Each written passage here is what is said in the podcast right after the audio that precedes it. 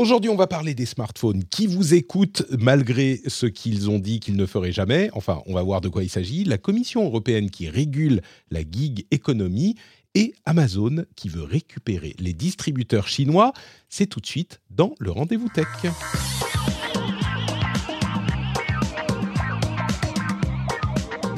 Bonjour à tous et bienvenue dans l'épisode numéro 544 du Rendez-vous Tech.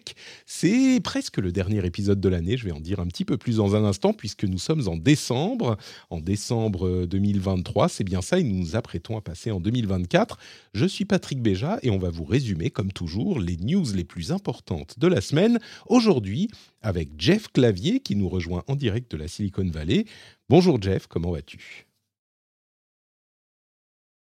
Je vais très bien. C'est bon. non, non, je ne suis pas muté. Je me suis démuté.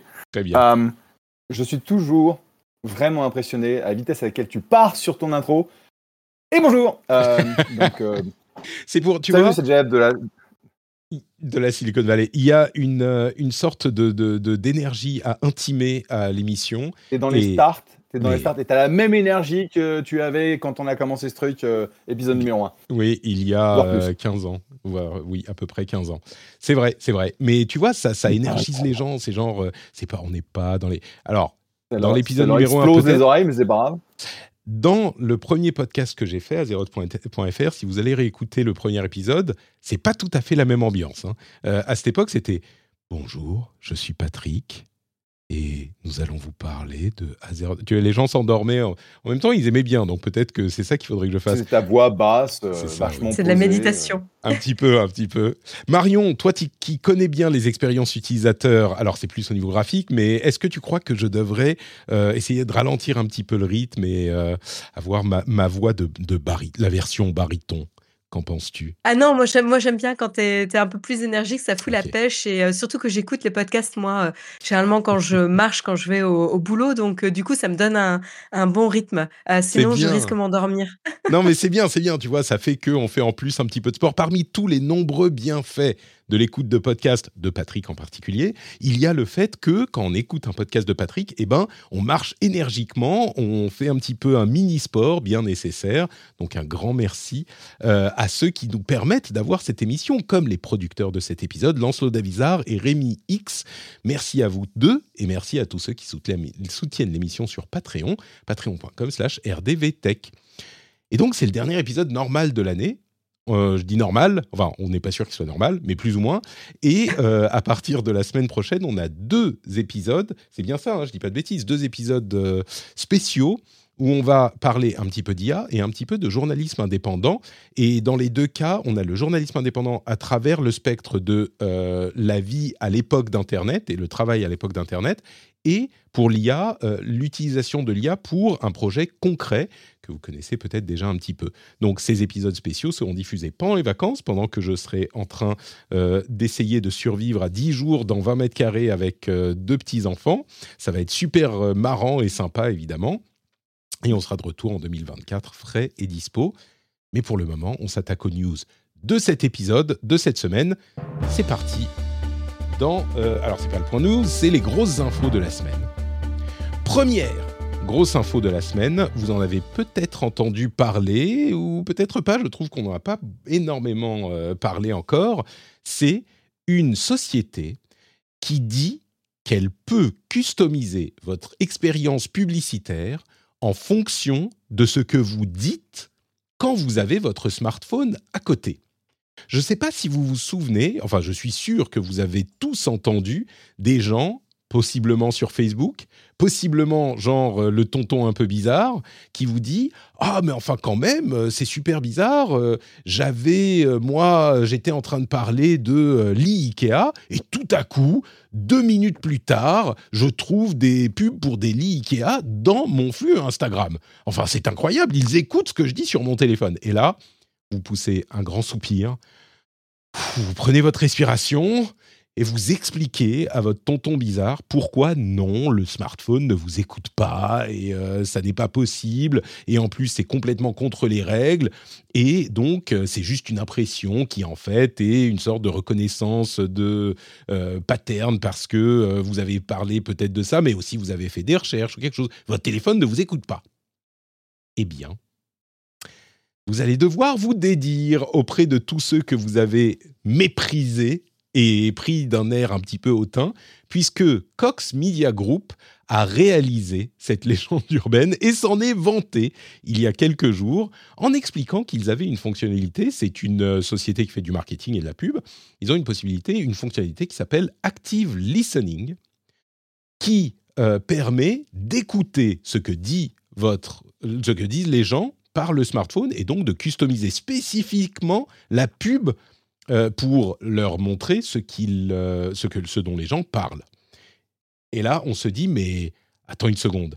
Euh, c'est vrai cette histoire? Qu'est-ce que c'est? Comment c'est possible? Comment est-ce que le truc peut être activé? Et en fait, la, la, manière dont ça fonctionne fait que c'est effectivement possible, et même il semble que ça se soit fait, c'est que ils utilisent des publicités injectées dans des applications qui vous ont déjà demandé, que ce soit sur euh, iOS ou Android, déjà demandé l'autorisation d'utiliser votre micro. Donc vous avez une application de euh, conversation, enfin de, d'appel téléphonique, qui vous dit, bah normal, hein, enfin je sais pas, je prends WhatsApp, je pense pas que WhatsApp euh, fasse ce genre de choses, d'ailleurs il n'y a pas de pub, mais ce genre de choses, ce genre d'application demande l'accès au micro, normal, c'est pour parler, donc vous le donnez. Et eh bien ensuite, euh, une publicité vient s'insérer qui va activer le micro sans que vous vous en rendiez compte, à moins que vous ne surveilliez le petit euh, signal lumineux qui s'allume sur l'écran pour signaler que euh, l'application utilise votre micro, et peut-être même que vous dites, bah, c'est normal, je suis en train de faire ci ou ça. Écoutez donc vos conversations. Alors, c'est évidemment anonymisé complètement. il n'extrait que les données, les sets de data qui permettent de cibler et pas la voix elle-même. Mais il n'empêche, ça se fait. Et oui, donc c'est possible, non seulement c'est possible, mais il semblerait que ça a été mis en place et que Cox Media Group, qui est allé s'en vanter, euh, eh bien, ait effectivement utilisé cette possibilité. Je peux donner un autre exemple? Mais vas-y, bien sûr. Parce que là, tu as, donné l'exemple des applications de messagerie qui est, euh, ou d'appel vocal, etc., qui est bien spécifique. Un autre exemple, c'est un, un champ de recherche. Dans n'importe quelle application, il y a un champ de recherche. Tu tapes dessus et tu tu tapes sur le petit micro pour, euh, taper en voice to text, Exactement, ta recherche et là, bah, du coup, ça demande l'accès au micro. Voilà Donc YouTube, Google, euh, etc., Alors, j'imagine que les applications parce que le truc, c'est que évidemment, ça va à 100%, à 1000% à l'encontre des conditions d'utilisation, à la fois d'iOS et d'Android. Euh, donc, j'imagine que... Ou du RGPD. Ou du RGPD, enfin, ça va à l'encontre de tout. D'ailleurs, la société qui s'en vantait a maintenant effacé la page où ils en parlaient. Apple a déclaré que, c'était, euh, un, que ça contrevenait à leurs règles d'utilisation, etc. Euh, mais bon, du coup, Jeff, Marion, maintenant, les gens qui disent « Ah, mais mon smartphone m'écoute et me sert de la pub », on peut plus leur dire que c'est faux et qu'ils se font décider que c'est des théories du complot. Euh, qu'est-ce qu'ils risquent, ces gens-là, de, CMG, Cox Media Group? Euh, Est-ce que vous pensez que c'était répandu ou c'est vraiment anecdotique? Jeff, peut-être, vas-y. Bah, euh, c'est étonnant qu'ils en soient vantés, d'un côté, c'est pas étonnant. De toute façon, tu as eu ce genre d'expérience où tu parles de quelque chose tu le mets pas dans un texte, tu le mets pas dans, un, dans une search box euh, Google, et d'un seul coup, tu te retrouves à avoir des pubs de ça dans, euh, dans Instagram ou dans, euh, dans Facebook. C'est ce que dit Long Bizarre sur hmm. Facebook, effectivement. Hmm. donc, un, c'est pas étonnant du tout. Deux, je suis sûr que c'est des trucs qui sont en développement depuis, depuis longtemps. ça va à l'encontre de beaucoup de terms of service, donc j'imagine que Apple effectivement, ou Google vont pas le permettre, mais in fine, euh, combien, la question c'est combien est-ce qu'il faut te donner pour que tu acceptes que ton téléphone te écoute Parce que tu as, toujours un prix, tu vois, c'est genre, euh, c'est l'exemple des gens qui te donnent un bonbon, ils te donnent leur mot de passe de leur système bancaire. Et euh, il y a toujours un, niveau assez, oh, bah, c'est pas grave, de toute façon, ça peut peut pas faire de mal.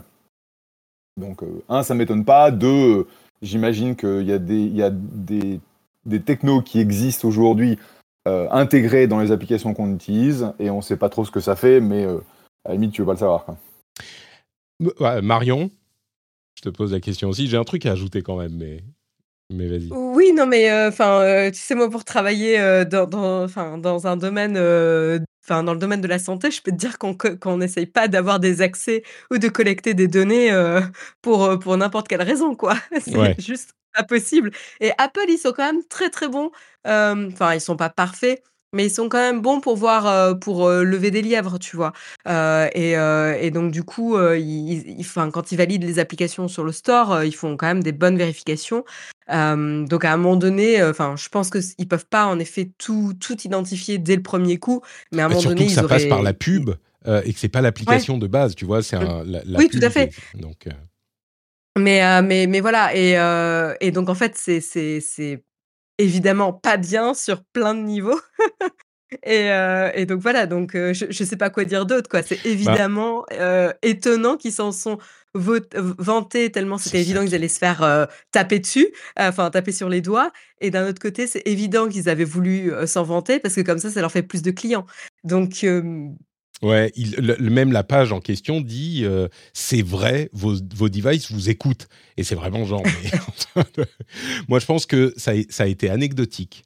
que les, les, cas dont on entend parler, genre ah mais quand même c'est bizarre, on met de la pub machin, c'était pas ça qui était impliqué, c'était une sorte d'illusion.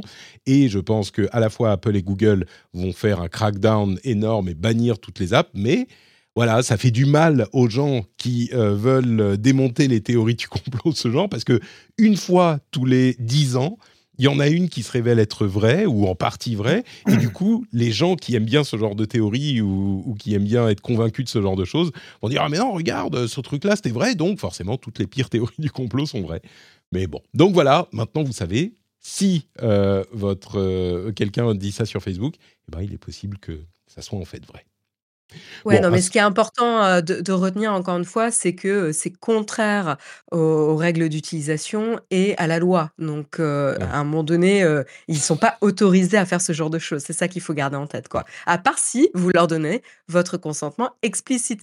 Mais je veux dire, le consentement explicite, vous le voyez, quoi. Vous pouvez pas le rater dans la dans dans l'application, quoi. C'est ça, Et même normalement, le consentement le consentement bah explicite doit vous expliquer pourquoi c'est quand la dernière fois que tu as lu le le consentement en détail?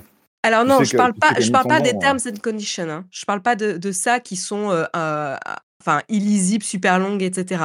Mais quand tu demandes des accès tels que le micro, tels que la localisation, etc. Tu dois avoir euh, une, une, une petite pop-up avec une phrase qui te qui t'explique pourquoi tu veux cet accès et à quelle fin. Euh, et la fin est très importante. Donc, si tu mentionnes pas pour de la publicité euh, personnalisée, euh, c'est voilà, on vous demande l'accès au micro pour pouvoir notamment personnaliser les publicités.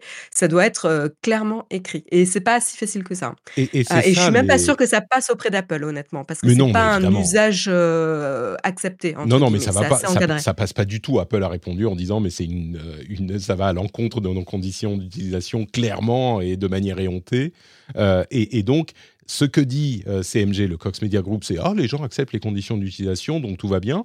Euh, mais l'autorisation pour le micro est effectivement. Alors aux États-Unis, peut-être que ça rentre dans le cadre, pas des conditions d'Apple, mais des conditions de l'app. En Europe, comme tu le dis, euh, quand on donne l'accès au micro, on donne l'accès au micro pour utiliser les fonctions de communication et pas pour être ciblé pour de la pub.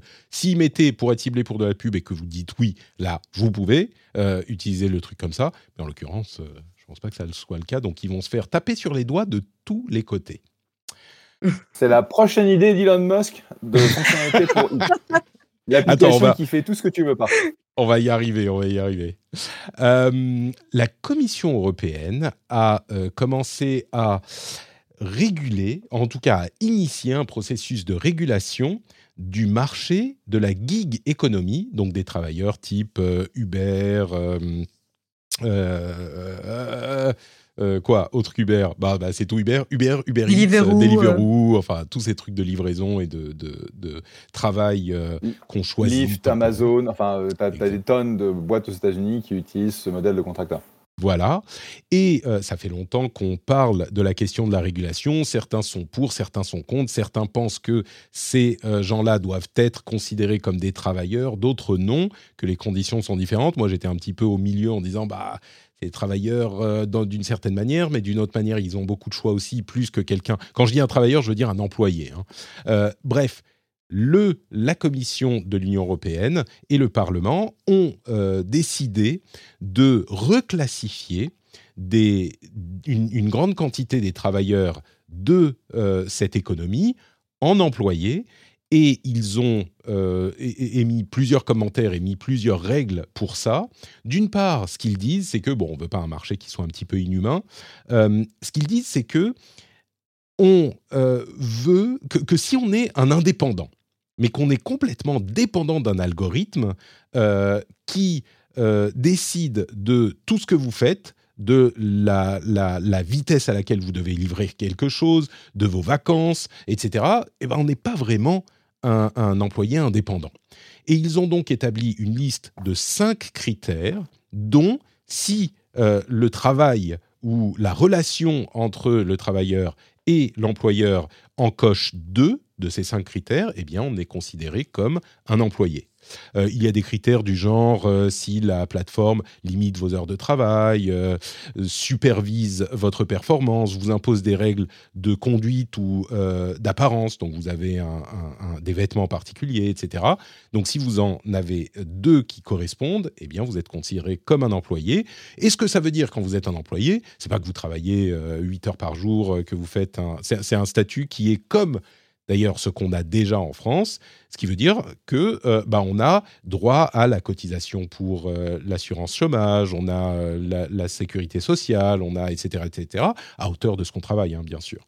Donc ça coûte évidemment plus cher aux, aux, employeurs, aux sociétés, et c'est pour ça qu'elles se battaient contre, mais ça reclassifie du coup une bonne partie de ces, de ces travailleurs.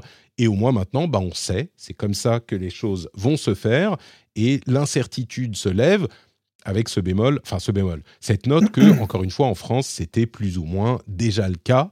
Donc, ça change peu de choses et quand ça sera mis en place, ça va prendre un moment, comme toujours, pour être appliqué dans tous les pays. On imagine que ça changera peu pour la France. Euh, je me retourne vers Jeff encore une fois, qui lui, euh, au sein des États-Unis de la Silicon Valley, est évidemment contre toute forme de régulation euh, et d'intrusion des gouvernements dans la libre entreprise euh, des sociétés qui innovent.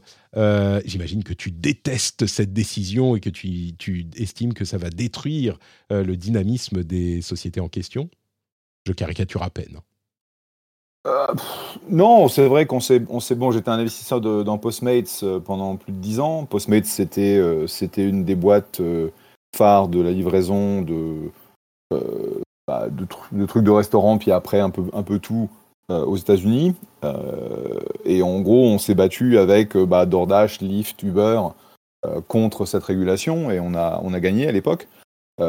parce que effectivement, ça ça, ça force un carcan. Alors, je ne sais pas en fait comment ça a été implanté en, France, mais aux États-Unis, ça aurait créé un carcan qui aurait, en gros, euh, bah, pas donné aux boîtes la flexibilité d'embauche et puis aux gens, en fait, il n'y a pas. Aujourd'hui, il y a des millions de gens qui sont des chauffeurs pour, euh, bah, euh, pour Amazon, pour Uber, pour Lyft, pour DoorDash, pour tout ce que tu veux. Et grâce à ça, ils, font, en gros, euh, c'est un boulot à plein temps pour eux, mais ils ont, euh, ils ont 5-6 boîtes pour lesquelles ils travaillent. Et en gros, ce, statut d'employé, de, ça empêcherait ça. Et Alors, pas Il n'y a pas, en fait, le nombre de euh, jobs, il n'y a pas le nombre de jobs nécessaires. La, manière dont c'est implémenté en France. Laisse-moi finir. si tu implantes ça ici, tu vas perdre, en fait, de la, de, de la masse de travailleurs disponibles et euh, effectivement, euh, c'est le genre de choses qu'on n'aime pas voir le, gouvernement faire. Euh, la manière dont c'est implémenté en France n'empêche pas les gens de travailler pour plusieurs de ces sociétés. Et depuis que ça a été, alors je ne sais pas, peut-être que c'est implémenté de manière un petit peu différente, mais en tout cas, j'ai pas l'impression qu'il y ait une pénurie de livreurs. Et au contraire, le marché de la livraison, à la fois, enfin de la conduite et de la livraison type Deliveroo pour ce genre de choses, et même de la, comment s'appelle, la fast livraison, les trucs de course en 10 minutes, la ultra fast, qui se sont plantés pour d'autres raisons, n'avaient pas du mal à trouver des, livreurs. donc bon, peut-être que ça serait différent aux États-Unis, mais on nous disait la même chose ici. Hein. Ouais, mais après, tu as un, impact sur les marges ah, opératoires du business, parce que ça veut dire, en gros, tu vas Qu'est-ce qui se passe? C'est, euh, Ça veut dire que tu empiles les coûts euh, de structure. Les boîtes, de toute façon, maintenant que tu as des boîtes euh, comme Uber, Uber est rentré sur le, le S&P 500. Donc, ils ont aujourd'hui le besoin de performance, de performance économique. Donc, ça veut dire soit tu, tu, fais, tu payes les gens moins parce que tu as ces coûts supplémentaires, soit tu fais payer tes clients plus. Mmh Donc, in fine, est-ce que est-ce que c'est bien? Parce que ça, ça offre un, espèce de matelas social euh, Oui, mais euh, ça a un impact sur les coûts et de toute façon, il y a quelqu'un qui le paye. C'est pas la boîte qui le paye. Euh, j'aurais beaucoup de choses à dire là-dessus. Marion, que penses-tu de cette, de cette décision de l'Union européenne? Bonne, bonne question, bonne question. Je trouve ça intéressant le le le la notion de critères, de ces critères-là. après, euh, j'ai pas un avis super tranché parce que je connais pas suffisamment bien le milieu. D'un côté, je suis partagée entre la protection sociale qui me semble, être un droit, évident, et d'avoir trop de travail précaire, c'est bénéfique pour personne. Et de l'autre côté, permettre aussi, une certaine innovation et une certain dynamisme, au niveau de de l'embauche qui permet aussi, d'accéder à de l'emploi, quoi. je pense quand même que, le voilà, moi j'ai toujours un un penchant pour la protection sociale, mais c'est de par ma culture aussi, donc euh, je suis complètement non, mais je crois que mais j'estime. je crois que c'est complètement ça, en fait, et c'est ce que vous évoquez, c'est une question, euh, même si on retire la question du, jugement moral, est-ce que c'est bien ou pas Et si on, on, essaye de s'extraire de ça un instant, euh, c'est vraiment une question de choix de société et de choix de, de type de, de vie qu'on veut construire. Euh, en Europe, traditionnellement, bah, on a euh, un penchant pour la protection sociale, beaucoup plus qu'aux États-Unis. Euh, et, là, ce qu'ils disent, comme tu le disais, Jeff, au final, il y a quelqu'un qui paye là-dedans. Et ce qu'on est en train de dire en tant que société, c'est que c'est cool de pouvoir se faire livrer un truc pour 40 centimes, mais si ça crée du, de l'emploi précaire à ce point-là, bah, peut-être qu'il faudrait pas pouvoir se faire livrer un truc pour 40 centimes. J'exagère, hein, je pense pas que ça soit 40 centimes la livraison, mais 2,50 euros ou un truc du genre. Euh, bah, peut-être qu'il faudrait pas. Il faut que ça coûte. On est tous d'accord en tant que société pour que ça coûte. Ça passe pas de 2,50 à, à 4 hein, ou, à, ou à 10 ça passe de 2,50 à 3, j'en sais rien, je dis un truc au hasard, mais c'est ce genre d'augmentation. De, euh, et on est tous d'accord pour payer un petit peu plus pour que ce type d'emploi euh, permette une certaine protection sociale. Et, du coup, c'est vraiment une question de choix de société. En Europe, clairement, on fait, euh, on fait ce genre de choix. Euh, ensuite, si on rentre dans les considérations personnelles, moi, je suis plutôt du côté qui pense que, euh, bah oui, c'est presque le, fait de refermer un, court-circuit. Enfin, ce nouveau modèle faisait qu'on pouvait euh, recréer des conditions de travail euh, qu'on essayait de ne, pas avoir dans nos sociétés européennes, en, particulier en France. Et donc, le fait de fermer ce petit raccourci, en fait, ça n'est que ramener les choses telles qu'on les avait imaginées et conçues à la base euh, dans le monde du travail. Enfin, à la base, non, après de nombreux euh, combats euh, sociaux. Et du coup, si jamais ça fait monter les prix tellement que bah, ces sociétés se cassent la gueule, je pense qu'on est, alors il y a plein d'avis différents, hein, mais je pense qu'on sera d'accord en tant que société pour dire bah, peut-être que ces boulots-là ne devraient pas exister et que ces sociétés-là ne devraient pas euh, réussir si elles se basent sur un boulot qui ne devrait pas exister. Euh, et donc, bah, peut-être que euh, si Uber ou Deliveroo, j'en sais rien, se casse la gueule, bah, c'est pas grave, on ira faire nos courses, ou on ira se faire livrer, ou on payera un petit peu plus cher pour la livraison, comme on l'a fait pendant des années. Ceci dit, encore une fois, j'ai bien l'impression que ce système est implémenté en France sous une forme peut-être un petit peu différente on n'a pas de problème à trouver des livreurs. Hein. Euh, et, les conditions sont toujours pas idéales, mais on n'a pas de problème à trouver des livreurs, des chauffeurs Uber, euh, ce genre de choses. Cette économie se porte très très bien. Donc je suis un petit peu méfiant quand les gens me disent ah ben non tu te rends compte ça va être tellement cher que ça va se casser la gueule. Jusqu'à maintenant, on n'a pas vu ça. Mais peut-être que c'est complètement différent la manière de l'implémenter là. Ah, j'ai pas dit que ça allait se casser la gueule. J'ai dit que ça. Tu vas rajouter euh, entre. Bah, je sais pas en France, mais aux États-Unis, si tu, si tu charges euh, tout. Euh, enfin, moi, par rapport 10% de plus, j'en sais rien, mais ça coûtera C'est à peu près 13, Je pense que c'est à peu près 13% entre, entre fédéral et, et, et Californie. Bon, on paye très cher ici. Euh, donc, ça veut dire que ces 13%, de toute façon, c'est pas euh, Uber et Lyft et les autres n'ont pas 13% de marge qu'ils peuvent donner. Donc, ça veut dire que hmm. soit les chauffeurs, euh, en gros, se prennent 13% de moins net, soit les clients payent bah, 15% de plus. Et, Je pense que les clients en France, enfin une bonne partie, seront d'accord pour payer 15% de plus, tu vois, ou 13% de plus, ou 10% pas. C'est, les, gens sont toujours d'accord avec les, avec, le, avec les matelas sociaux, sauf si, à condition qu'ils ne le payent pas. Donc, euh, je sais pas. Ah, je, moi, si on faisait un sondage demain, euh, je crois que la, la, paye des livreurs de euh, Uber Eats, tu vois, tout le monde serait d'accord pour l'augmenter et payer un petit peu plus cher, j'imagine. Moi, je tu vois, il y avait même un, il y, avait même un article avant-hier qui, aujourd'hui, donc aux États-Unis, tu as beaucoup de, par exemple, les serveurs sont payés avec un lance-pierre et euh, ils se font quasiment tout leur argent sur les pourboires. Tout à fait. Oui. Et aujourd'hui, en fait, tu vas donner les pourboires à tout le monde. Euh, et il y a un backlash aujourd'hui, euh, donc un, un gros, retour de bâton, gros soulèvement, un retour de bâton contre, contre ça, parce que les gens en ont marre de se retrouver à devoir typer. Tu vois, si tu donnes 15% de, de pourboire, c'est pas assez, il faut que tu donnes 20%. Mm. Et, et c'est une façon donc assez cachée euh, d'augmenter les prix.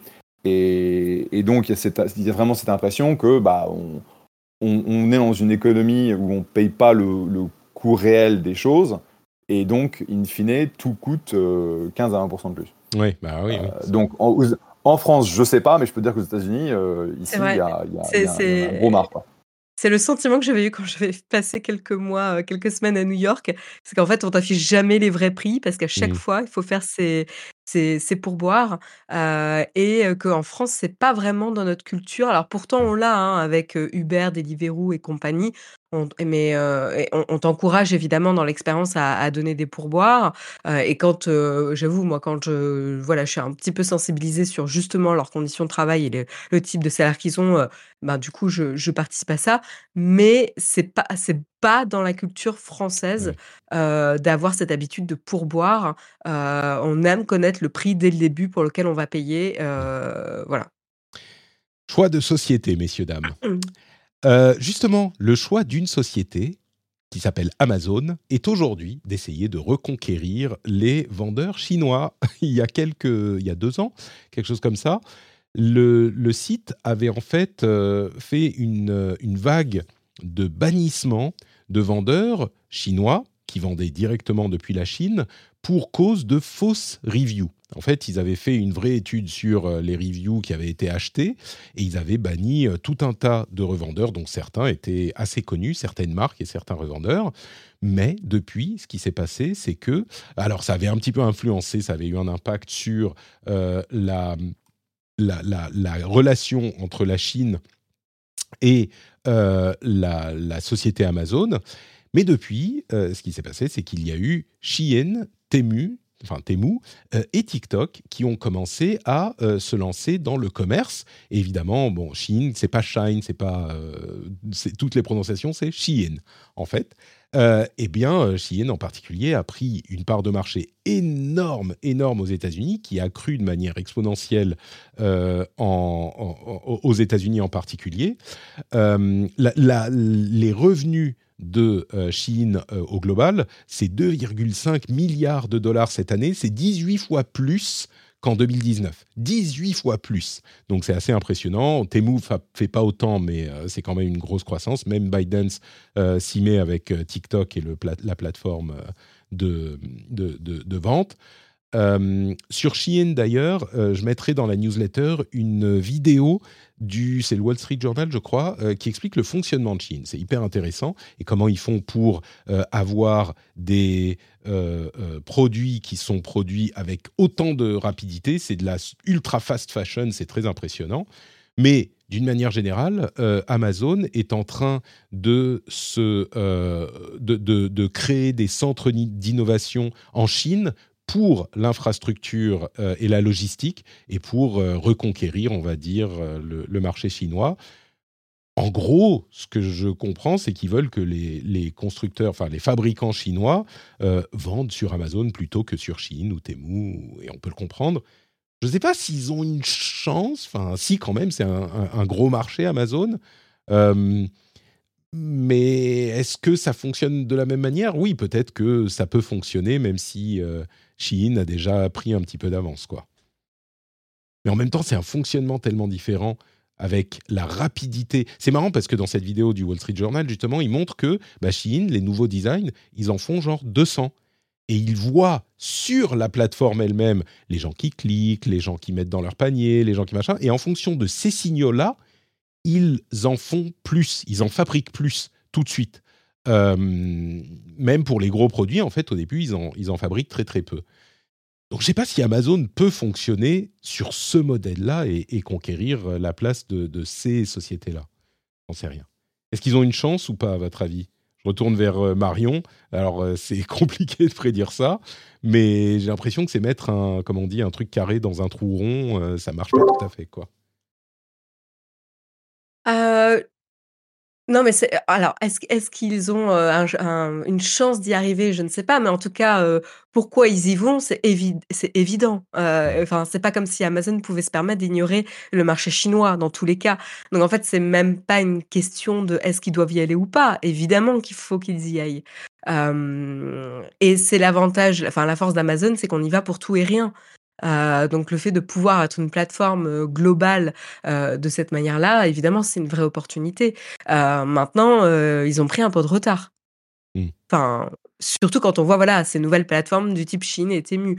Après, elles en sont quand même un peu au début et elles aussi elles visent un public qui a pas forcément les moyens de de d'aller se, obtenir ces, biens enfin voilà parce que c'est quand même assez low cost enfin assez ah mais c'est ultra low cost c'est des prix ridicules. ultra voilà c'est ultra low cost. Il y a aussi cette notion peut-être de consommer un peu plus responsable quand Amazon a est tombé sur les, fausses reviews les bon il y a toujours problématique des contrefaçons aussi etc il y a peut-être cette notion de consommer différemment qu'on entend un peu plus de plus en plus. Alors encore une fois ça va pas concerner tout le monde alors, mais Shein, c'est l'opposé de la consommation responsable. Hein. C'est des objets euh, qui, qui, sont. Les gens, mm. généralement, dépensent plus quand ils sont clients Shein que quand ils sont clients d'autres types de boutiques. Et c'est des produits qui sont utilisés moins longtemps, qui se retrouvent soit jetés à la poubelle, soit. Euh, du, mais c'est là où je suis pas l'extrême de la fast fashion, quoi. Tout à fait, mais c'est là où je suis pas convaincue. Enfin, la question, c'est où est-ce que veut se positionner Amazon par rapport mm. à ça? Est-ce qu'ils veulent concurrencer une, une, plateforme de fast fashion avec toutes les problématiques de, de marque, d'image de marque euh, que, ça, que ça génère, mmh. parce que Chine et Temu sont pointés du doigt, euh, voilà, euh, surtout dans une époque où la consommation responsable est de, est de plus en plus mise sur le devant. Encore une fois, ça veut dire se couper d'une partie des consommateurs, parce que tout le monde ne peut pas se permettre de consommer responsable, hein, il faut se le dire aussi. mais surtout qu'Amazon a fait quand même un gros travail sur son image de marque. Donc où est-ce qu'ils veulent se positionner? Pour moi, c'est ça la vraie question, finalement. 2,5 milliards pour Shein. Alors c'est beaucoup, c'est en 2022, je crois. non, 2023, 2,5 milliards. Pour Amazon, c'est pas un détail, mais c'est pas énorme. Euh, est-ce qu'ils sont vraiment en train d'aller chercher Shein ou est-ce qu'ils sont juste en train de dire bon bah les, vendeurs chinois vous pouvez vendre chez nous aussi, on vous aime bien, on fait ami-ami. Bon, il y a des trucs que vous vendrez sur Shein. Enfin, Shein est à la base euh, son propre euh, producteur. Ils veulent s'ouvrir en marketplace à terme, mais mais c'est peut-être pas le même marché qu'ils visent ou peut-être si quand même, je suis pas sûr. bah, je veux dire, Amazon, Amazon a un, track record euh, énorme sur l'intégration verticale. Euh, donc, rappelle-toi le temps où ils utilisaient UPS euh, et FedEx mm. et La Poste pour livrer. bah, Aujourd'hui, je ne sais pas en France, mais en tout cas aux États-Unis, tu as les camions Amazon ouais, de plus en plus, fonctionnent 7 jours sur 7.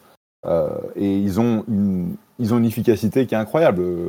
Il y a, bon, c'est c'est rare, mais ça arrive que tu commandes quelque chose et tu l'as la journée, quoi. Et tu payes pas plus. Euh, Mm. C'est tout compris dans ton Prime. Donc, euh, ils ont été euh, capables d'intégrer leur logistique en créant donc ce, ce réseau de distribution absolument monstrueux. La question, c'est, bah, aujourd'hui, tu as déjà les, les, produits, les produits Amazon. Donc, en gros, c'est de la marque blanche sur bah, la théière, le machin, le truc, le bidule, le grille-pain, etc.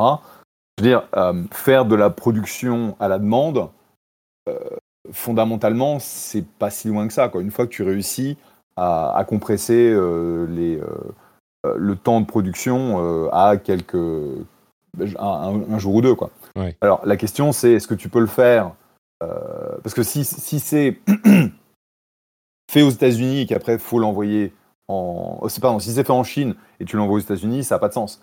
Et si Mais c'est ce que fait, Mexique et que si je ne me trompe pas, c'est ce que fait Shein. hein.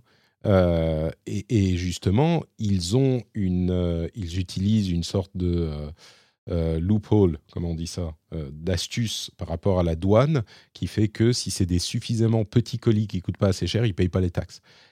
Et, du coup, ils envoient en économisant de ce point de vue-là aussi. Donc oui, c'est fabriqué en Chine et j'imagine que Amazon veut cibler les vendeurs chinois qui vendent aux euh, États-Unis. Donc c'est un petit peu le Alibaba, euh, comment il s'appelle AliExpress, euh, mais en version euh, officialisée et américaine, quoi.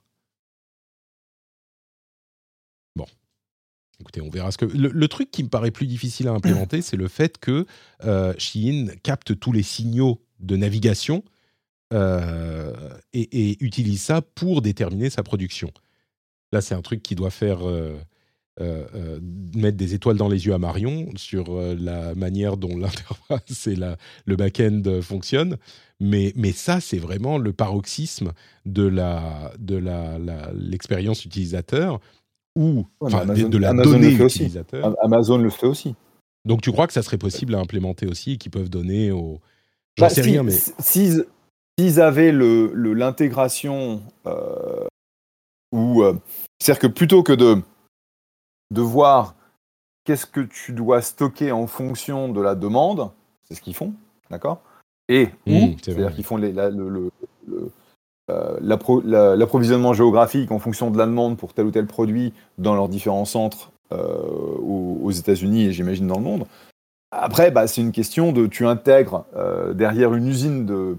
de- je ne veux pas dire que c'est facile, mais ce que je veux dire, c'est que les, les mécaniques Amazon les maîtrisent et c'est une, une décision stratégique pour eux que de dire bah on va aussi faire de la fabrication à la demande. Hmm. Mais en gros, Ouais, c'est c'est- tu vois, c'est- c'est- aujourd'hui c'est compressé, c'est c'est con- c'est sur quelques semaines et ça devient sur quelques jours. C'est comme si tu disais bah je sais que euh, on m'a commandé euh, euh, 10 grille-pains, bah je vais je vais euh, construire les grille-pains.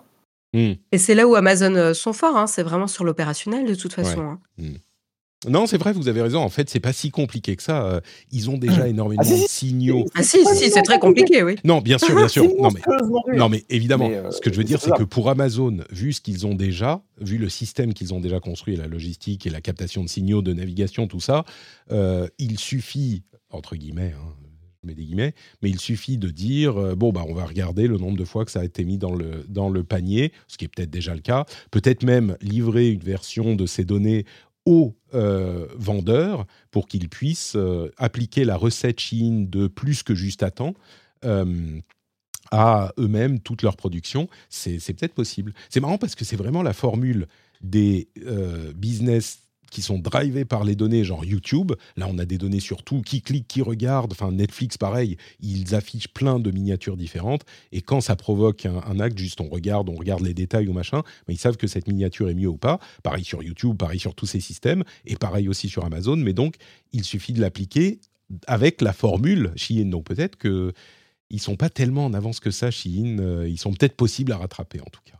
Je sais pas si c'est une bonne chose. mais en tout Am- cas, Amazon n'est pas bon à, enfin, va pas réussir à tout et pas bon à tout, mais euh, ils sont quand même excep- exceptionnellement bons pour euh, euh, systématiser. bah, moi, je me rappelle toujours hein, quand ils se sont lancés dans les, dans les infrastructures pour le cloud. Je me suis dit mais qu'est-ce qu'ils foutent? Et en gros, c'était simple. ils, ont déjà, ils sont déjà opérateurs de cloud pour eux. C'est un des plus gros sites au monde. Bah, c'est pas plus compliqué, en fait, euh, de faire, d'avoir quelques serveurs pour, euh, pour d'autres business. Et, c'est devenu un, truc absolument monstrueux. Donc, la question, c'est est-ce que, est que stratégiquement, ça a du sens? Et c'est ce que tu disais, c'est est-ce qu'il y a de la marge à faire? Parce que le, problème, c'est est-ce que tu peux squeeze de la marge supplémentaire si tu intègres? Et si ce sont des produits qui sont des produits de daube, euh, qui sont avec une, marge très faible, c'est pas clair que ce soit, ce soit, euh, c'est du sens. Mais peut-être qu'il y a des catégories où il pourrait, il pourrait s'essayer s'il décide. je pense que de ce côté-là, c'est absolument dans, dans les cordes d'Amazon de le faire. Et essayer des trucs qui marchent pas forcément, ça peut. et il y en a quelques-uns qui marchent au final, c'est aussi dans leur cordes. Bref. Exactement. Voilà pour nos trois sujets à retenir. Euh, n'oubliez pas que si vous voulez soutenir l'émission, c'est sur Patreon, patreon.com rdvtech euh, pour soutenir l'émission. Un grand, grand merci à tous ceux et à toutes celles qui le font déjà. Et on a encore un petit peu de temps pour parler des news et des rumeurs un petit peu plus rapides. On va passer à une, une, ou deux minutes sur chacune. D'abord, un sujet qui vous a euh, parlé puisqu'on en parlait avant de lancer l'enregistrement, euh, Adobe et Figma se disent finalement au revoir. Il y avait un rachat de Figma qui était prévu par Adobe pour 20 milliards de dollars. Euh, L'Union européenne et l'Angleterre avaient commencé à examiner le dossier. Euh, et finalement, ils se sont dit bon bah non, ça va pas se faire. Donc, on se dit au revoir. Adobe doit payer un milliard à Figma, donc euh, il se porte bien quand même. Euh, mais c'est marrant parce que c'était vraiment celui au moment où on parlait du rachat d'Activision par Microsoft, qui moi ne me paraissait pas contrevenir aux problématiques de d'abus de position dominante. Eh bien, je prenais comme exemple celui du rachat, enfin l'exemple du rachat de Figma par Adobe, en disant là, euh, c'est un petit peu moins clean. Et finalement, ça se fait pas. Ouais, c'était limite, hein, franchement. Euh. Ouais, je sais pas si tu dis non, non, non, c'est pas de la compétition, c'est pas de la compétition. Et ben, alors que. Comment on, on taille un short à Adobe. Euh. ouais. Donc, c'est pas, pas super étonnant, mais tu vois, ils ont, ils ont vraiment poussé. Ça fait, ça fait quoi Ça fait un an et demi Heureusement qu'il y a un, break-up fee de 1 milliard, parce que je, je veux même pas savoir combien. donc, c'est un, de mes copains qui euh, qui était le qui est le lead lawyer, l'avocat principal de, de Figma. je, ne sais même pas combien combien Figma a dépensé avec Fenwick. Je, je pense que c'est c'est en, en, centaines de millions de dollars hmm. objectivement sur, euh, sur parce que ils ont dû ils ont dû euh, se défendre avec devant le DOJ, devant les instances européennes, tout ça, etc. Enfin, c'est un truc absolument monstrueux. Mais je pense que un milliard de break-up fee, si Adobe paye, j'imagine qu'ils vont payer, euh, c'est pas si mal. Quoi. Frais, on va dire. Et puis, objectivement, je veux dire, 20 milliards il y a un an et demi, ça valait peut-être ça. Question mark avec 400 millions de, de, revenus. Mais vu ce qui s'est passé dans le marché, objectivement, bah, euh, ça, sauve, ça sauve un peu Adobe, hein, parce que mmh. c'était vraiment agressif comme prix. Hein. Ouais, donc tu penses qu'aujourd'hui, euh, ça aurait pas vraiment ça n'aurait pas vraiment valu ah les 20 bah, milliards. Est-ce que Figma se porte aujourd'hui, bien Figma... Non, non, je pense que non, Figma c'est une superbe boîte euh, et je, pense ah qu'ils iront sur le marché public. Mais euh, ça, ce sera pas, euh, ce sera pas à 20 milliards quoi. aujourd'hui, tu vas payer quoi? Tu vas payer 4 fois, 10, 7 fois, 10 fois le, les revenus si tu, si tu continues à grossir super vite? Hmm. Donc 400, donc tu vois, il, il, valent, il valent 4, 5, allez, 8, mais peut-être 10 milliards mais pas 20. Hmm, d'accord. WorldCoin, vous vous souvenez de cette euh, entreprise également euh, financée, motivée, euh, lancée par Sam Altman de OpenAI, qui a d'autres problèmes en ce moment. Mais le WorldCoin, donc, c'est cette infrastructure blockchain qui vous permet, entre autres, de scanner votre iris et donc de vous certifier comme personne humaine auprès de différents services. Ensuite, vous devez aller sur une machine dédiée qui euh, vous permet de, vous, de scanner votre iris.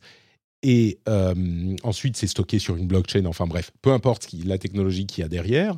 Euh, aujourd'hui, ils ont implémenté et lancé et implémenté dans des applications tierces le World ID, qui est une application du WorldCoin, du World, WorldCoin ID, plusieurs niveaux.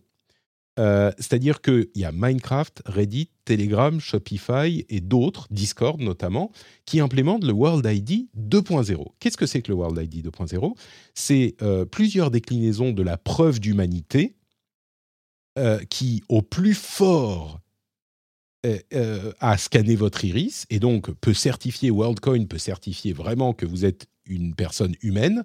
Il y a de la cryptographie derrière qui fait que euh, ensuite votre identité est associée à euh, votre compte et que c'est WorldCoin peut certifier à par exemple Discord que vous êtes bien une personne humaine. Euh, et donc il y a quatre niveaux. Le plus fort, c'est avec le scan de l'iris, mais il y en a d'autres qui vous qui donnent différents niveaux de certitude, de, de confirmation de certitude que vous êtes un humain. Et donc, ça permet à ces sociétés, quand vous associez votre compte WorldCoin à votre compte, par exemple Discord encore, je dis Discord parce qu'on l'utilise beaucoup dans la communauté, eh bien, ça va leur permettre de euh, gérer la modération de manière différente. Euh, de la même manière que quand vous mettez votre numéro de téléphone, par exemple, sur votre compte, bah on se dit, OK, cette personne, c'est pas juste du spam, c'est une personne qui semble, qui a plus de chances d'être une vraie personne, euh, qui n'a pas plusieurs comptes, ou etc et qui, pas, qui ne fait pas des, activités illicites parce qu'au moins on a plus ou moins son, identité avec son numéro de téléphone. Euh, et donc on lui donne plus de droits. Et c'est la même chose avec le World ID. Euh, c'est intéressant la manière de pousser le truc et c'est pas bête. Moi, je pense que euh, il, a, flairé un truc, Sam, Altman, en fondant la société WorldCoin. Et il y a une vraie utilité là-dedans. Après, est-ce qu'on a tous envie de scanner notre iris? J'en sais rien mais il y a une utilité là-dedans, surtout à l'heure de l'IA. Mais ce qui est intéressant là, c'est que c'est pas que à l'heure de l'IA. C'est pas juste pour prouver qu'on n'est pas une IA, c'est aussi pour vérifier que bah, on est une personne euh, tout court. Moi, je pense qu'il y, a, quelque chose derrière. Enfin, il y a un potentiel en tout cas. Marion, tu es prête à aller euh, faire euh, scanner ton, ton, iris, ou même pas forcément besoin, remarque, mais il faut que je regarde les, autres ah. types de vérification. Mais tu, tu vas scanner ton iris, toi? Alors juste de savoir que c'est une société, euh, enfin, où il y a Sam Altman, euh, impliqué, je peux te dire que s'il y a bien une personne à qui je donnerais pas mon iris, c'est lui. Euh, et alors étant victime d'usurpation d'identité, tu vois, pourtant je devrais être intéressée parce que ça me pourrit la vie au quotidien. Mais alors là, vraiment, c'est la dernière idée au monde, que je à laquelle j'irais, tu vois? Vraiment Sam Altman? Mais pourtant il réussit bien les choses avec, je trouve qu'il a une éthique très borderline. Mmh, d'accord. Je le trouve pas très, très clair quand même le petit monsieur, hein. Ouais, il a, tendance à pousser un peu le. Tu vois, il y a, y a la. Il y a, la, il y a la ligne et en gros il va, il va marcher un peu. Ah, j'ai pas marché, j'ai pas marché, mais j'ai mon ah. Tu sais, c'est break things, euh, etc. Lui, il est un peu sur ce schéma et qui est, qui est-ce qui paye en premier? C'est les minorités. Hein. Donc, euh, non merci. Donc, euh, il y a plusieurs niveaux de sécurité. Le standard ou World ID Orb qui nécessite le scan de l'iris. Il y a le High World ID Orb Plus euh, qui nécessite la reconnaissance du visage avec une app sécurisée. Euh, en, plus d'autres steps, d'autres étapes. Il y a le casual, qui est le device level, au niveau du device, qui est simplement le fait de télécharger l'application WorldCoin et de créer une euh, World ID. Donc euh, voilà, ensuite, ils s'assurent que tu es une personne et ils transmettent la certification que tu es une personne à ton, à ton service. Bon. On verra ce que ça donne. On, on, a déjà ça sur nos téléphones euh, avec la reconnaissance faciale. L'autre jour, tu sais, le, deux ou trois RDV, j'avais parlé de, de la reconnaissance de paume qu'il y a chez Amazon maintenant. Ouais. donc je l'ai fait. Effectivement, maintenant, je sors plus ma carte, euh, je, mets ma paume au-dessus du détecteur, il sait que c'est moi, et puis voilà. Donc, c'est pas, euh, ça sauve euh, sortir la carte, le machin, le truc, mais bon, c'est, c'est sympa, quoi. et la différence, c'est que tu peux pas changer de paume. alors que tu peux changer de carte ou de device, tu vois, il y a quelque chose de, je dis pas qu'on aura besoin de changer de notre paume de main, mais je sais pas, il y a quelque chose d'inquiétant. Si on va au à l'extrême, tu te dis, bah, le jour où il y a euh, un régime euh, totalitaire qui prend les États-Unis, euh, bah, ils auront la paume de ta main, ils peuvent te retrouver partout. le, ouais, mais Patrick, quand il pense, moi, moi, je le fais déjà en payant avec mon téléphone et en validant avec Face ID, tu vois, je fais plus. Alors non, c'est pas la même chose. Oui, non, mais je, comprends bien que la technologie n'est pas la même chose. Bah mais d'un niveau conceptuel, c'est équivalent pour moi. Bah non, parce que ton, téléphone, ton téléphone, ceux qui regardent ton visage, c'est ton téléphone, et ensuite, il dit, il va pas envoyer les données de ton visage au, payeur, à la personne à laquelle tu payes. Avec la paume, tu as quand même. Alors oui, Amazon dit. Euh, non, mais il y a juste une société qui a accès à, mes données. C'est exactement la même chose. Mais pas du tout. C'est exactement la même chose. Pas du tout. Amazon ne va pas envoyer. Amazon ne va pas envoyer l'image de ta paume à un système bancaire, il va juste vérifier, c'est un système d'authentification, c'est validé, c'est Jeff Clavier, et puis après, euh, la, la, transaction, elle, oui, oui, il y a, y a un hash qui, est matché, mais dans l'appareil, euh, qui scanne ta paume, il a besoin de voir ta paume à chaque fois et il est directement connecté. Enfin, c'est la même euh, euh, entité qui scanne ta main et qui, valide le truc et qui t'ouvre la porte. Alors qu'avec ton téléphone, c'est des entités différentes. C'est Apple ou Android qui va regarder ton visage avec Face ID et il va ensuite envoyer la confirmation que c'est bien toi à, dans la transaction à la société qui a demandé cette confirmation. C'est exactement le même principe. Mais oui, en principe, oui. Mais c'est quand même Amazon qui a l'appareil le, qui scanne ta paume. Donc on peut dire, hey, vous vous souvenez de l'idée que non, non, euh, personne n'écoute vos conversations sur vos téléphones? Bah ouais, il se trouve qu'il y en a un qui l'a fait. Et en l'occurrence, il y a une connexion directe entre la paume et Amazon. Enfin, disons qu'il y a un degré de connexion, et c'est Amazon, je ne sais pas si je leur fais hyper confiance, alors qu'avec Apple, c'est vraiment deux sociétés, deux entités entièrement séparées, et le système est conçu, Apple ou Android, hein, le système est conçu sur l'appareil. Je sais pas, peut-être que c'est moi qui me... Qui me pour moi, là, pour le coup, on est vraiment sur le même principe. Après que tu aies une confiance différente entre Apple et Amazon, c'est, j'ai envie de dire, c'est ton problème. Euh, je, suis d'accord avec toi. Hein. Euh, moi aussi, j'aurais pas la même confiance, mais ça revient exactement au même. Je veux dire, ça, tout, tout revient à, au, niveau de confiance que tu as dans le système. Si tu veux, tu te trimbales avec du cash et donc tu n'as pas de carte bleue, tu n'as pas de téléphone et tu, tu, tu es. Euh, ah, non, c'est vrai. Je comprends, oui. Si, je comprends, si, tu, si tu, décides que euh, la, la, la euh, convenance vaut d'oublier de, d'oublier tout ce qui est privacy, etc., et bah, tu veux utiliser tous ces systèmes et tu vas gagner du temps. Et moi, ça ne me pose pas de problème. Moi, je crois qu'il y a façon, Amazon, Amazon, c'est déjà tellement de trucs par rapport à ce que je fais, à ce qu'on a. On a des, on a des, euh, on a des Alexa qui nous écoutent toute la journée, en permanence. Hmm. dire, euh, in fine, c'est, euh, tu dis, bah, je m'en fous, je le fais, je le fais pas. C'est un choix personnel. Peut-être, moi j'ai l'impression qu'il y a quand même une, une, une, étape différente, mais qui est franchie. Mais peut-être que c'est juste que bon, je m'y ferai et puis dans quelques. C'est dans ta tête, Patrick. Peut-être, peut-être. C'est dans ta tête. C'est possible. Meta a enfin lancé Threads en Europe. Euh, Meta a enfin lancé Threads en Europe, ça y est. Euh, donc, euh, on est tous arrivés sur Meta, tous les Européens. Je suis pas super fan de l'interface personnellement, mais bon, c'est désormais disponible. Bah, c'est un, peu rough. Hein. Mmh, c'est un peu en fait, Je sais pas si c'est parce que c'est différent de la formule Twitter que tous les autres appliquent, mais j'arrive pas à, Enfin, si je vais dans mes mentions et dans mes euh, euh, réponses et tout ça, c'est tout est séparé. Enfin bref, je trouve pas ça hyper pratique. Euh, mais ils sont aussi en train de travailler à l'intégration au Fediverse. Donc ça, ça arrivera aussi. en attendant, du côté de X, il y a une enquête de la Commission européenne qui a été ouverte pour défaut de modération et des informations spécifiquement dans le cadre de la guerre euh, au Moyen-Orient, mais pas que. Euh, il y a l'histoire euh, de, de, la tromperie, enfin de la difficulté à identifier des informations fiables avec les, le, les checkmarks bleus, par exemple, qui ont été transformés. On ne sait plus qui est, fiable ou pas. c'est on imaginait bien que ça allait arriver. c'est dans le cadre des, lois européennes, hein, DSA, DMA, tout ça, enfin DSA en particulier et ben ça y est, quoi, ça tombe.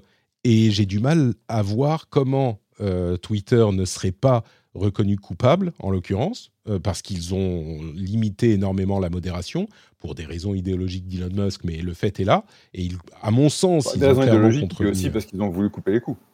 Oui, alors oui, mais il n'y a pas que ça. Hein. Il a clairement voulu pousser la, la, liberté de parole extrême comme il l'a qualifié. À côté de ça, ils gagnent beaucoup moins d'argent. Euh, on estime aujourd'hui qu'ils euh, ont généré presque la moitié euh, sur l'année par rapport à l'année dernière. Bon, en même temps, ils ont moins de coûts. et il y a la moitié des plus gros, des 100 plus gros publicitaires annonceurs sur X qui étaient là en octobre 2022, qui ne sont plus là aujourd'hui. Bref, tout va pas super bien pour X, mais le plus intéressant, c'est cette histoire d'enquête de, de la Commission européenne. Je, la conséquence, ça peut être un rappel à l'ordre et une énorme amende. Mais là, j'ai du mal à voir. En plus, soyons honnêtes, je pense qu'ils ont un petit peu une dent contre Musk parce que c'est, il fait les choses. Euh, euh, enfin, parce qu'il a décidé qu'il voulait plus modérer, donc euh, il veut pas respecter la loi.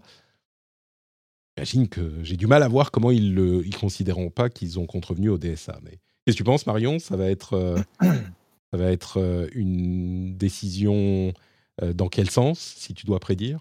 Ah, moi, je, moi, je suis assez, assez alignée avec toi. Enfin, je veux dire, euh, je, pense que Thierry Breton est en train de se frotter les mains. Euh, euh, il, est allé faire un rappel à l'ordre à Elon Musk. là, ça y est, il lance, il lance l'enquête. Enfin, je dis pas que c'est lui qui l'a fait, mais ça lui pendait au nez. C'est pas, il y a rien d'étonnant là-dedans.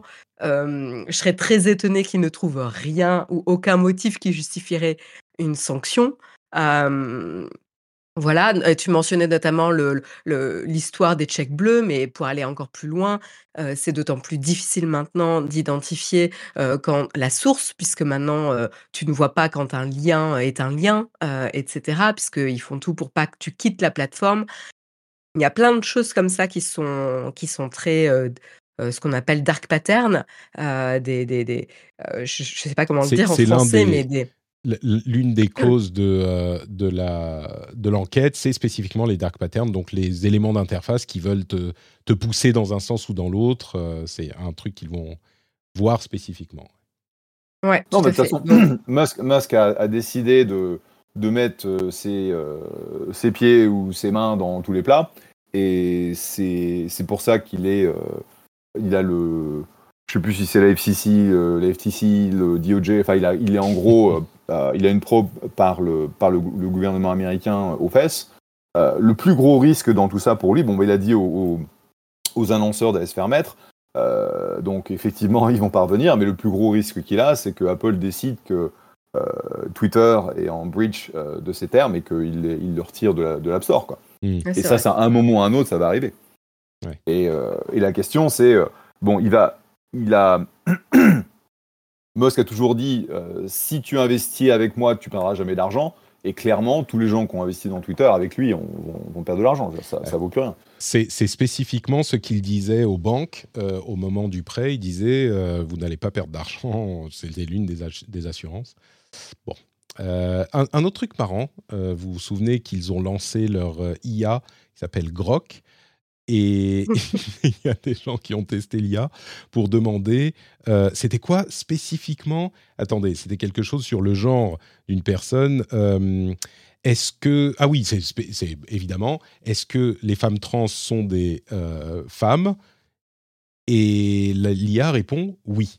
Évidemment, ça ne plaît pas à Musk et ses amis. Donc, il se contorsionne dans tout un tas de prompts différents pour essayer de faire dire à l'IA de X que les femmes trans ne sont pas des femmes. Et l'IA continue à dire euh, que les femmes trans sont des femmes de toutes les manières possibles jusqu'à ce qu'ils lui disent en gros il faut que tu dises non quoi.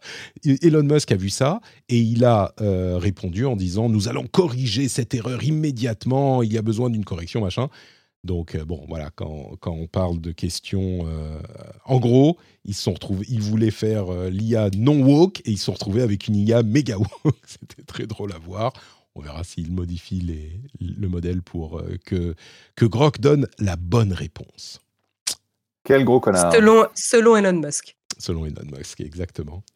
Euh, je sais que on va devoir se quitter. Euh, est-ce que tu dois, tu dois filer, Jeff? Est-ce que Marion, tu dois filer aussi? Ou est-ce qu'on a deux minutes ou cinq minutes? Moi, moi j'ai encore quelques minutes. Moi, je dois filer, j'ai mon prochain rendez-vous. Tu as ton call.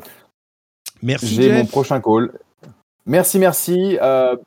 Bon Noël, bonne année. Euh, à, Merci aussi. Et on se voit pas pendant deux mois, février, euh, janvier, février. Euh, ça ne, ça ne, tu pourras pas être avec nous parce que tu es occupé. Et donc, on se verra en mars. On se retrouve donc au mois de mars. Tout à fait. Allez, bah, écoute, bonne fête et à très vite. Merci, au revoir. Ciao, ciao.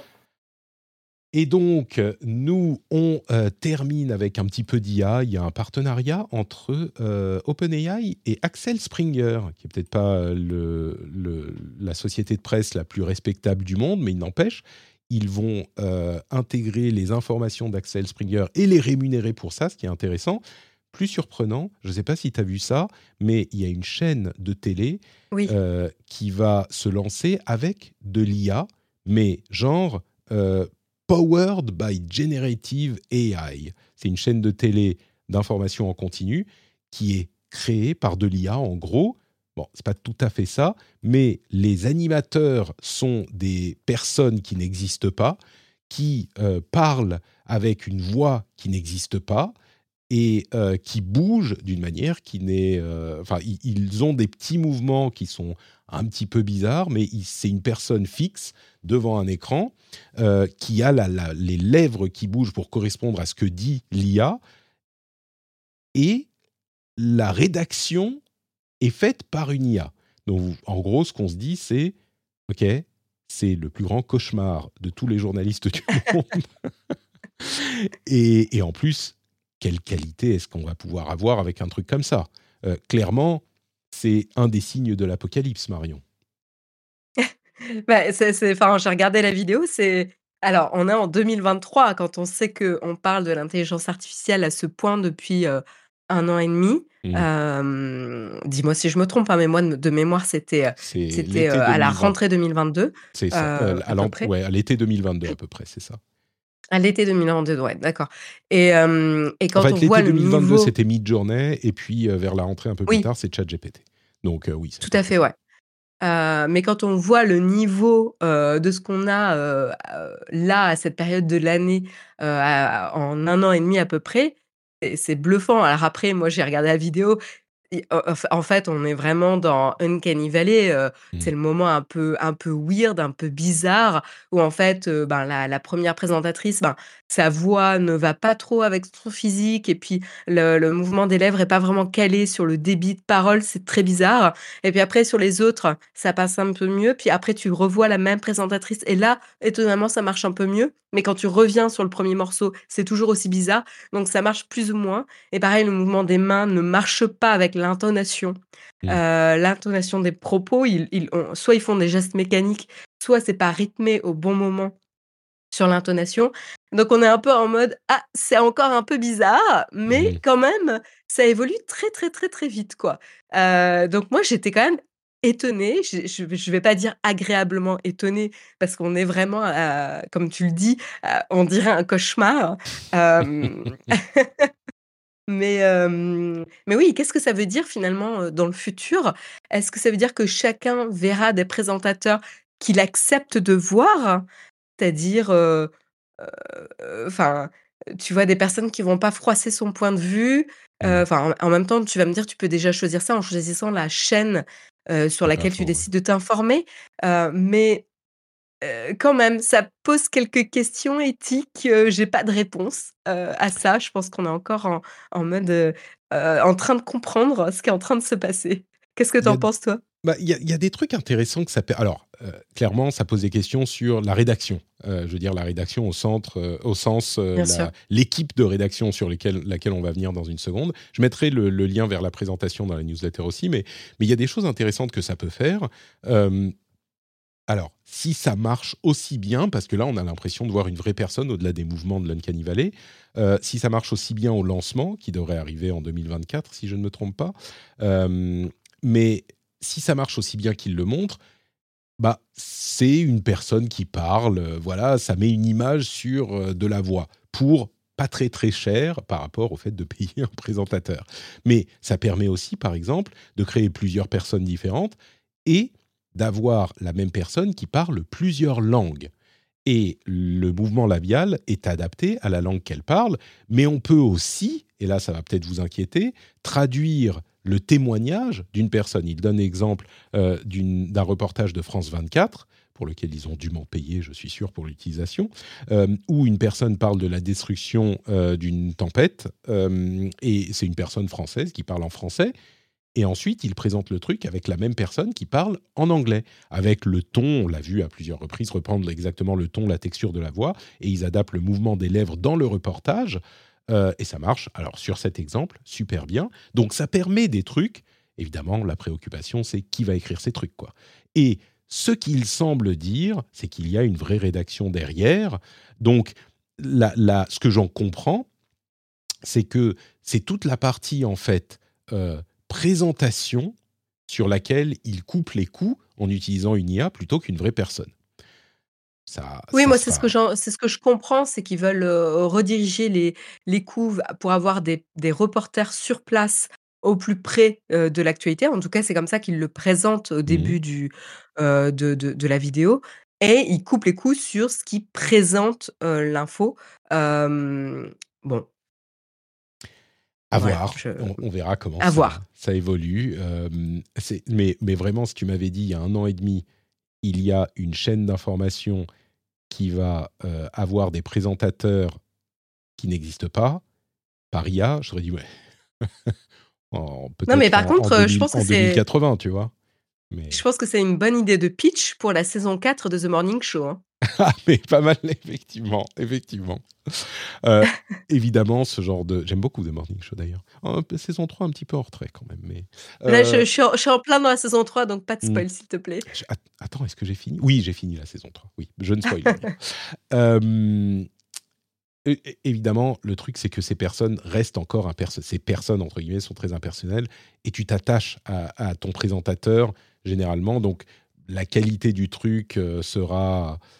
Je sais pas, mais ça fait réduire les coûts. Bon, bref, on pourrait en parler pendant deux heures. Non, mais euh, demain, vous aurez un, Patrick et un autre Patrick qui sera généré par intelligence artificielle et qui pourra travailler pendant les vacances. Il ne prendra pas de break à ah, Noël. Euh, tu sais, le, truc, ça serait pas forcément de mettre un, quelqu'un d'autre que notre Patrick, ça serait de garder notre Patrick frais et jeune et, fringant pour toujours. Ah. Tu vois? Et, on ah, je sais pas, euh, moi je trouve que ta, ta, voix elle est très bien, euh, elle est, t'as pas besoin de rajeunir en tant que telle, ta voix elle est, mais non, c'est pas ça. elle est super. mais de ne pas vieillir. Quand j'aurai 98 euh, ans, ça sera plus aussi, tu vois. ah, il, fait, il fait, ta retraite en fait. C'est ça, exactement.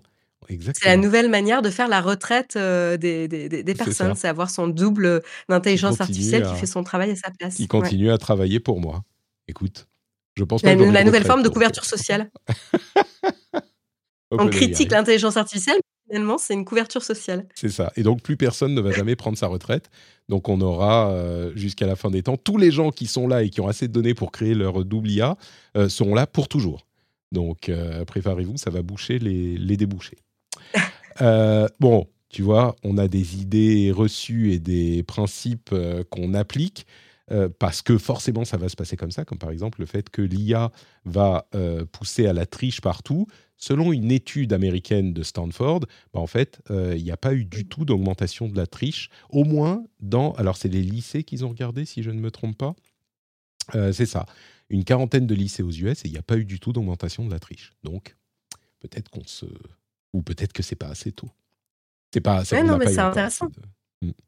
C'est intéressant. Je pense qu'ils vont continuer de faire la, recherche, mais c'est, je trouve ça intéressant justement de, de casser un peu les préjugés sur l'usage négatif de, de, la technologie. Ouais. Et en l'occurrence, bon, pas de, pas. D'ailleurs, il y a énormément de gens qui n'ont pas entendu parler de, de ChatGPT, même chez les jeunes. Donc, il y a 32% des jeunes qu'ils ont sondés qui n'ont jamais entendu parler de, de ChatGPT. C'est dingue, hein 32%. Est-ce que, est que toi, tu travailles avec l'intelligence artificielle au quotidien?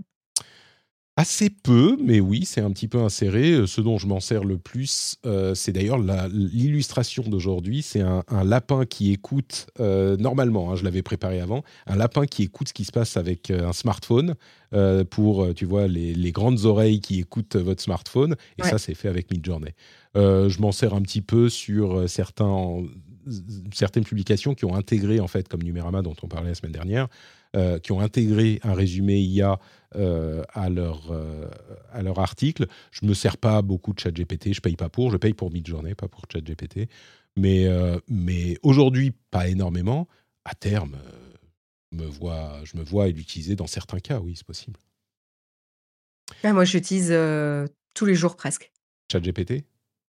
Euh, ben, à la fois mid-journée, euh, non, mais j'ai généré un un storyboard, euh, via mid-journée, enfin mmh. plusieurs storyboards avec mid-journée. j'utilise, ChatGPT. Alors là, nous, on a plus précisément, Dust, qui sont des petits assistants qui vont, qui qui qui va taper soit dans Slack, soit dans Notion, soit dans nos bases de données pour pouvoir, ben, t'aider à trouver la source de de euh, et répondre à tes questions. Et, ce qui est cool, c'est qu'il te donne le lien de la source, donc tu peux vérifier qu'il ne dit pas de bêtises. Mmh euh, mais du coup, ça facilite, c'est un moteur de recherche euh, plus puissant, quoi, entre guillemets, mmh. pour ta boîte. Et ça, c'est assez intéressant. Ah, de toute façon, ça s'insère partout et ça agace Emmanuel Macron. Non pas qu'on ait de l'IA partout, mais au contraire, la régulation dont on parlait la semaine dernière, l'AI Act, et on disait que, bah, a priori, les, les, la loi telle qu'elle est faite euh, au niveau européen ne semble pas hyper contraignante. Emmanuel Macron dit euh, il est sur la ligne de Jeff sur ce sujet. C'est, ça risque de, de, brider plus qu'autre chose. Je ne sais pas moi dans quel camp je me situe, mais il pense que ça limitera l'Europe euh, dans un discours qu'il faisait il y a quelques jours, plutôt que ça ne l'aidera faudrait étudier la chose de plus près peut-être. Moi, je ne suis pas 100% convaincu, euh, ni dans un sens ni dans l'autre encore. Et je, suis, comme toi euh, sur ce sujet. Je, je comprends la crainte de se faire dépasser. Et d'un autre côté, je sais pas parce que des pays euh, appliquent sans foi ni loi en certaines approches qu'il faut faire les mêmes erreurs qu'eux. Mmh. Mais en même temps, c'est aussi un risque de se faire coiffer au poteau, quoi. Parce que justement, ils n'ont aucune limite. Donc, je suis pas. Je vois les avantages, je vois les inconvénients. je, suis, je suis un petit peu sur cette ligne en général, mais de ce que j'ai lu de la loi, j'ai pas l'impression que ça soit des choses qui touchent à tel point au fonctionnement que ça va vraiment limiter de manière significative les possibilités. Ce que j'ai vu de la loi, et pas ultra contraignant. Mais peut-être qu'il y a des choses que j'ai pas vues. Que... je la trouve intéressante avec ce niveau de risque, avec les exigences qui augmentent en fonction du niveau de risque. Je trouvais ça, je trouvais ça intéressant. Après, euh, moi, je suis pas une experte du, du sujet. Donc, euh, bah, si, si, vous pouvez euh, réagir sur les réseaux sociaux pour les experts et répondre à, notre Patrick, ça pourrait être intéressant. Je suis sûr qu'il y aura à peu près autant de gens qui répondront dans un sens que dans l'autre. Donc, c'est pas évident. Mais on verra comment ça se passe, on suivra évidemment. Et puis dernière chose, Olvid, dont on parlait il y a quelques semaines, l'application euh, française qui est censée être préférée par les, euh, enfin qui est censée être utilisée désormais par les ministères, eh bien le canard enchaîné a levé le lièvre selon lequel, enfin le, fait que ils utilisent en fait AWS, Amazon, qui est un serveur euh, évidemment américain, un service américain. Euh, c'est ah, évidemment le chiffrement en théorie est bon. Il y avait des histoires avec la certification de l'ANSI qui était plus ancienne. En fait, ça c'est pas forcément un problème euh, parce qu'on ne fait pas certifier son app tous les tous les deux jours, quoi. Mais au-delà de, du chiffrement, bah, si demain, si c'est une question de souveraineté, bah, le service est américain.